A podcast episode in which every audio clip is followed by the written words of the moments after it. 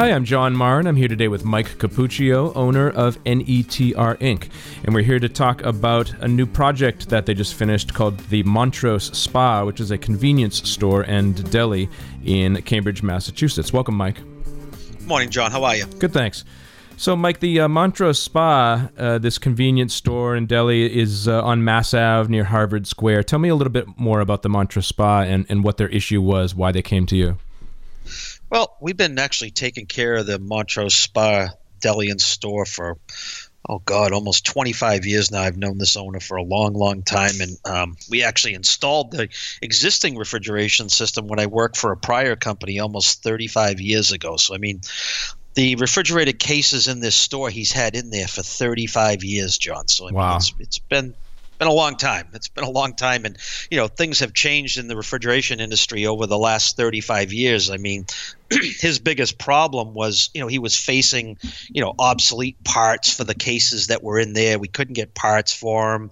Um, the refrigerant gases that were in there for, were from the 1980s, and all these gases are now they're ozone depleting refrigerants. They're obsolete. We've had to put in um, uh, blended gases in there that have just gone crazy with pricing. I mean, you know, the refrigerant alone, some of the Freon and stuff we were putting in these cases was two, three thousand dollars every time you had a leak, and the coils were getting all porous in the machines. The glass doors, you couldn't get parts for them anymore. The heaters weren't working in some of the doors. The heaters, especially in the freezers, weren't working. You couldn't defrost the coils, and it was just a very inefficient system. Was costing them upwards in the summertime to two thousand dollars a month to run these systems. It, it was just time. It was just he, you know he knew this was coming. I've been working with him on this project for almost two and a half years now about talking about doing this and you know trying to come up with the funds to do it, how we were going to do it, what you know what was the challenges, what we were going to need to do it, and it, it took a lot of time to get get it off the ground. So you know, but the problems were basically cost. It was just costing him a lot of money to run these things, and you know he had planned on staying in the store for another ten years, and he, there was just no way he was going to be able to operate his store for the next ten years like the way he was doing this. Right, and then I would imagine that if, if, if after 10 years he wanted to sell the store, trying to sell the store with these uh. serious, seriously outdated equipment, and it would be a would be a nightmare. Yeah, I had actually read one thing online and on one of his Yelp reviews where one of the customers had said that you know he loved the store, but the biggest problem was when he went into the store when he would take stuff out of his refrigerator cases, it would smell, and you know it just wasn't the most you know sanitary product he was grabbing out of these old cases and you know he had he had seen on his Yelp review he had actually written on there that he was like everything is now fixed and the store is a charm. He says he finally got rid of the smell in here. He says I love this store. So I mean, he, good. you know, he knew this was a problem. He he known this is coming for a long time, and you know, he's got a group of customers that come in there from Harvard. Harvard's not too far from there. A lot of students, and you know, it's it's a neighborhood type place where you know you go in there and you actually you know it's it's a neighborhood store. Everyone knows him. Everyone knows his name, and you know he knows everyone's name. It's it's kind of a quaint little place to be honest with you. That's cool. How much of the store is these refrigerated cases, and what are they? What are some of the things that they use the refrigerated cases for? Well, the store really is not that big. I mean, he does a ton of business out of this little store. I would say the store is probably at the most 2,000 square feet, and he's probably absorbing maybe.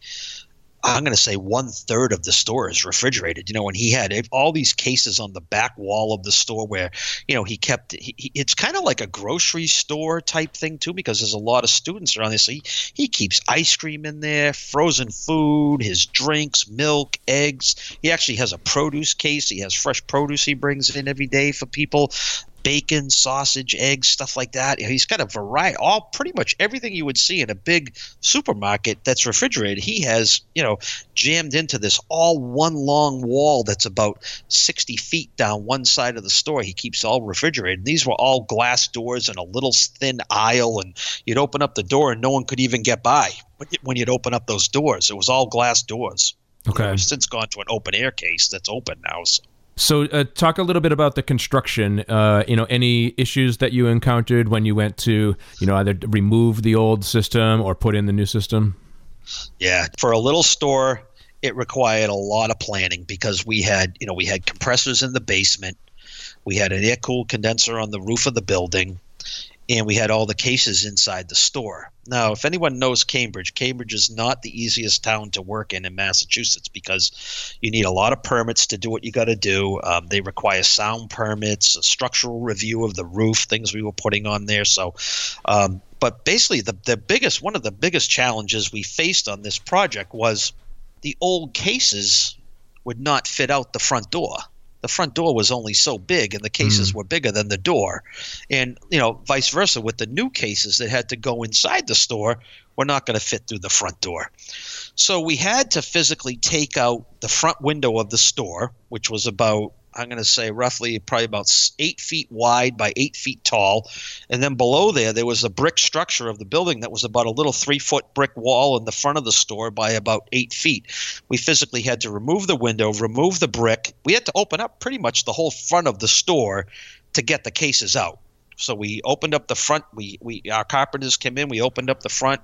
We you know, rolled the cases out the front of the door, got them off into the street, got them into a dumpster got rid of all the old cases. We did the demo in one day. We had about eight guys in there one day. We demoed the roof. We got the old condenser off the roof. We got the old compressors out of the basement. We got everything into the dumpster in one day. And by lunchtime, we had actually started rolling the new cases inside of the store. And by the next day, we had all the new cases inside, leveled up, and we were starting. We put compressors on the roof this time. We didn't put them on in downstairs in the basement. So we had to go to the city, get a um, a sound permit. We had to sign off on a sound permit to make sure that the compressors didn't have over the noise limit so the neighbors wouldn't hear compressors running on the roof. So we got that permit. We had to get a structural review of the roof. So I mean, doing all this, you you need to have certain licenses and things like that to do all to do these types of projects. And then you know, we got everything in there. You know, he shut the store down for the first two days. We had everything in there in two days. He was open in day three. Uh, refrigeration wasn't running day three, but by Friday afternoon, all the refrigeration was up and running. We planned on closing the store for one week. He closed it for two days, and he was up and running on Friday and was ordering product on Monday, filling up the cases. That's great. So he actually planned on, on being closed for a whole week, and then it was uh, three three days later he was at least partially open yeah, he was going to close over the holiday week, you know, the holiday time when the kids went away for school, and he actually ended up closing the store for two days, and that was it. We kind of deterred people from the store going down the aisle where the refrigerated cases were, but it was so amazing when we were putting everything in. People were coming in, and you know, the store was closed, and you know, he just still kind of has his friends that come in and they're looking around. Wow, this is really nice. This is going to look so good when it's done, and you know, it was pretty cool. You know, when you see things like that happening. Yeah, and having people come in and kind of admiring the whole process that you're going through. It's, oh yeah, it's great. Yeah.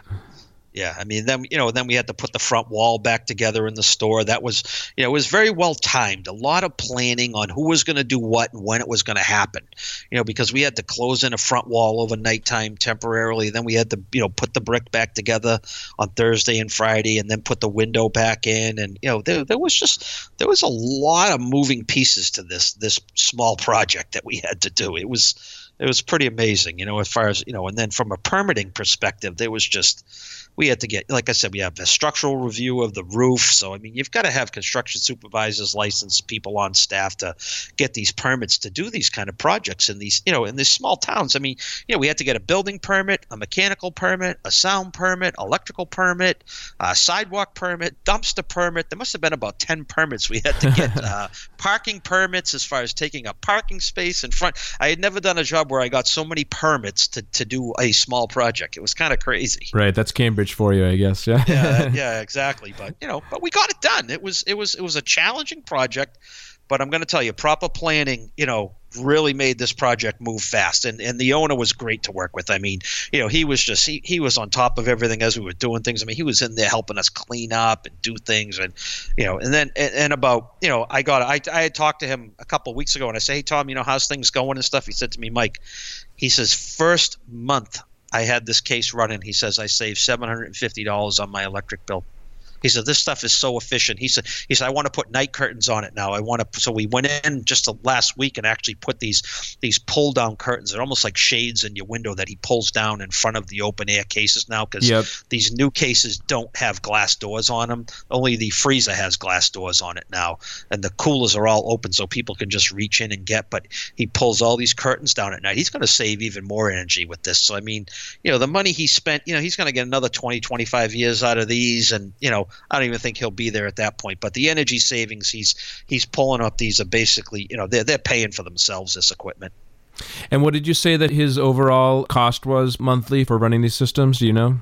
I mean, he was spending up to two thousand dollars in the beginning. He, he I, I would bet he's going to be probably about fifty percent of that this summertime. Wow. He's going to be seeing savings of about a thousand dollars a month on just on this systems alone because these are just so much more efficient. There's no more fluorescent lights in these old cases and electric heaters in the doors. Everything now is LED lighting and you know high efficiency heaters and you know there's none of these big fluorescent bulbs in there on the on the even like you know the open air cases. He got rid of about 15 glass doors with fluorescent lights and heaters in there and you know he picked up so much energy efficiency just by getting rid of the door heaters and the lighting and and these old inefficient compressors that he had downstairs in the basement. We took out almost eight electrical circuits that weren't needed after we were done just for the door heating and the lights just as far as efficiency goes i think we even dropped the horsepower down by like half with the new cases i think he had like almost seven horsepower of equipment i think we put in almost four with this and that was it so we took three horsepower of refrigeration right out of it too, as well, because of the new gases. They're more efficient. You get higher BTUs out of some of the new refrigerants versus what he had in there. It, it was just time. It was time for him to do what he needed to do, and he knew it. Yeah, and, and with uh, you know, like you said, saving maybe almost you know fifty percent on on his uh, cooling costs with these this new equipment. You know, that's like you said, he- whatever he had to take out in a, in terms of a you know a loan or anything like that to pay for it, uh, that's just going to pay for itself over Yeah. over the course of a few and I years. think, yeah, exactly. And I think, I, I think at some point he is probably going to sell the store, like you said. But you know, I mean, I mean, Tommy's not a he's not a thirty year old guy. I can tell you that. I mean, you know. Maybe he gets 20 years out. Maybe stays for 20 years. I don't know, but I know, you know, he loves the store. He loves the people, and you know, now he's like, you know, people come in, they see, oh, geez, I've done something to the store. It's not like the same old store that's been here for 30 years and nothing's been done. You know, wow, it's updated now. Look, it's nice, it's clean, it's neat.